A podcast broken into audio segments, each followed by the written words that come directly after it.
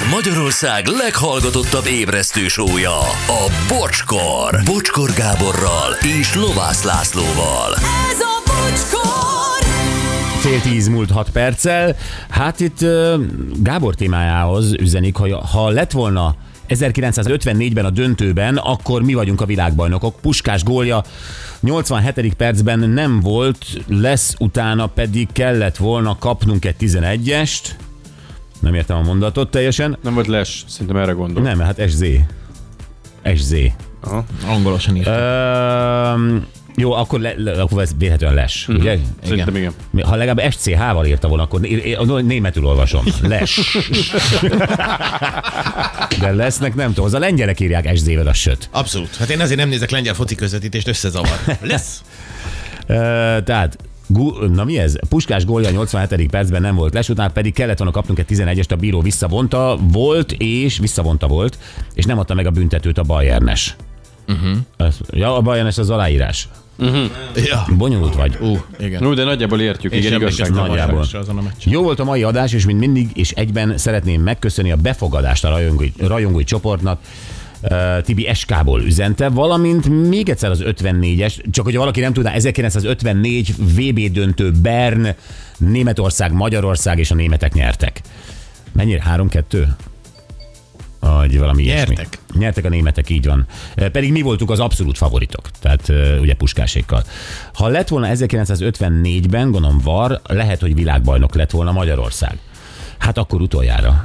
Akkor, akkor volt utoljára esély erre. Na jó van, köszönjük szépen, jövünk a mai nap legjobb pillanataival. A fenyőgyilkosság 26 évvel ezelőtt történt, most született elsőfokú ítélet, és ennek tükrében szerettük volna a sztorit sokkal jobban érteni. A nyugalmazott rendőrezredessel beszéltünk, aki dolgozott az ügyön Kovács Lajossal. A mai nap legjobb pillanatai újra. Fú, gyerekek, ez egy nagyon izgalmas téma lesz, mert majdnem napra pontosan 26 éve történt a 90-es évek legbrutálisabb leszámolása a fenyőgyilkosság. Fenyő Jánost 1998. február 11-én a délutáni csúcsforgalommal lőtték le Mercedesében a budapesti Margit körút és Margit utca sarkán. Egy hangtompítóval felszerelt géppisztolyból 20-25 lövést adtak le, közvetlen közelről a többit tudjuk.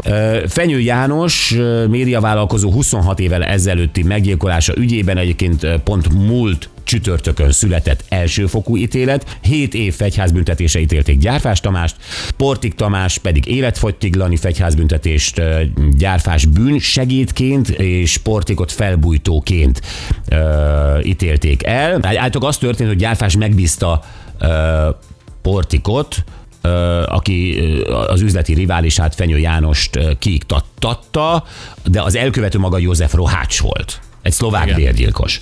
Ő is ugye börtönben.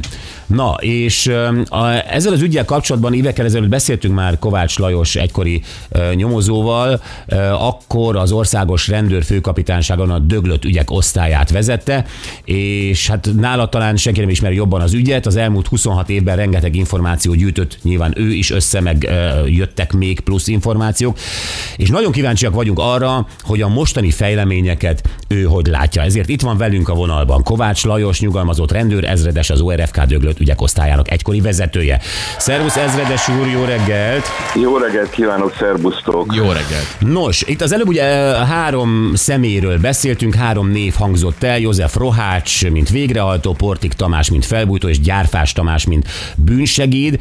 A te információid szerint is ők lehettek a kulcsa ennek a gyilkosságnak? Nálatok is ez a három név szerepelt állandóan?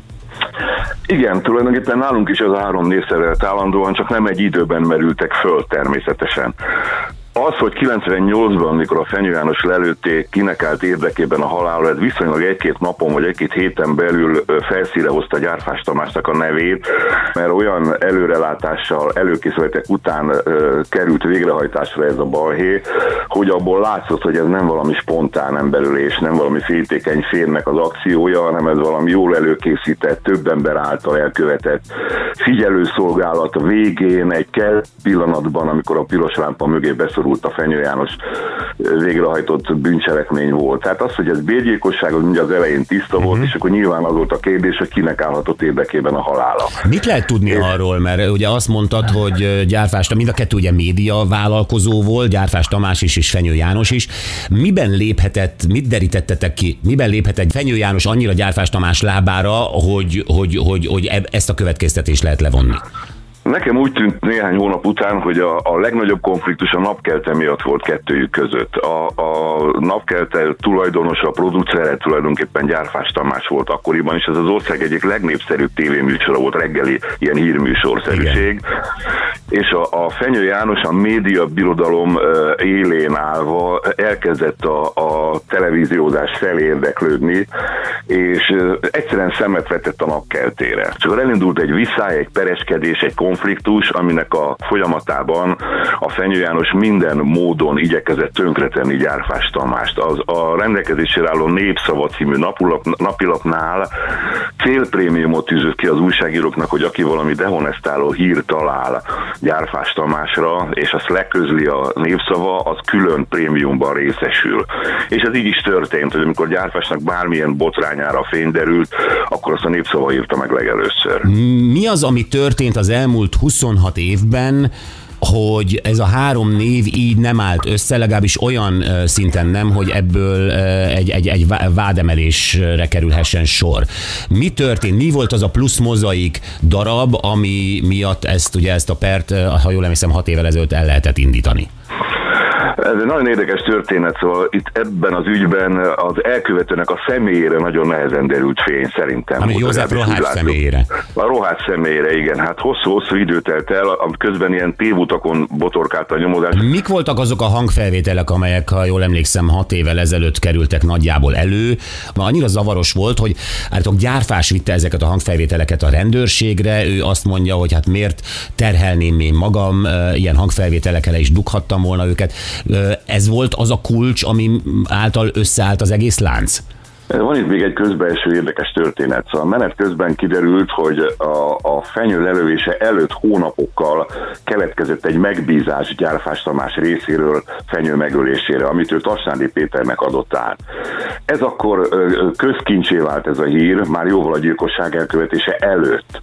És amikor végül is tényleg lelőtték fenyőt, akkor ez az információ ugye kézzelfogható jelentőséget nyert, mert hát végül is az első benyomás a nyomozás kapcsán az volt, hogy aki már egyszer megrendelte Fenyő János halálát bérgyilkosság formájában, lehet, hogy az hajtatta végre, amikor meg is történt ez a gyilkosság. Tehát nyilvánvaló volt, hogy Árfás Tamás, mint felbújtó szerepelhet a gyanúsítottak listán. Tehát előre furakodott, hogy úgy mondjam, a lehetőségek közül.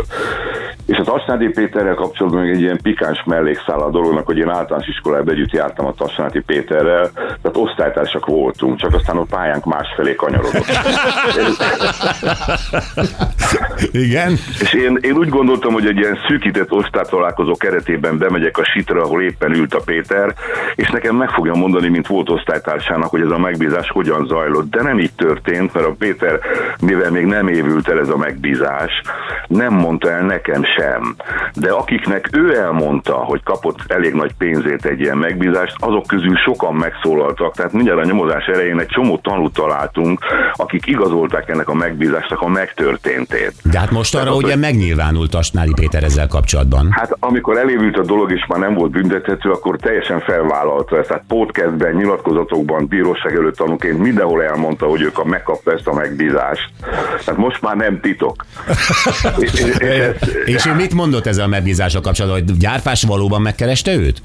Hát persze, persze, ő ezt határozottan állítja a mai napig. És, Csak ö, ő úgy fizetett is gondolta, neki? hogy igen, hát a társaival leálltak beszélgetni erről a dologról, hogy hogyan hajtsák végre, és ez érdekes fejlemény volt, amikor a társai azt mesélték el, hogy ez a kupak tanács oda jutott ki, hogy szólni kéne a Fenyő Jánosnak, és tőle is pénzt kérni az információért, és nem, nem bevállalni a gyilkosságot, mert akkor rizikózzuk az életfogytiglant is, mert meg lehet bukni. Így meg, ha mindkét oldalról csak pénzt szedünk le, ez sokkal jobban megéri, és kevesebb a kockázat. Zseniális.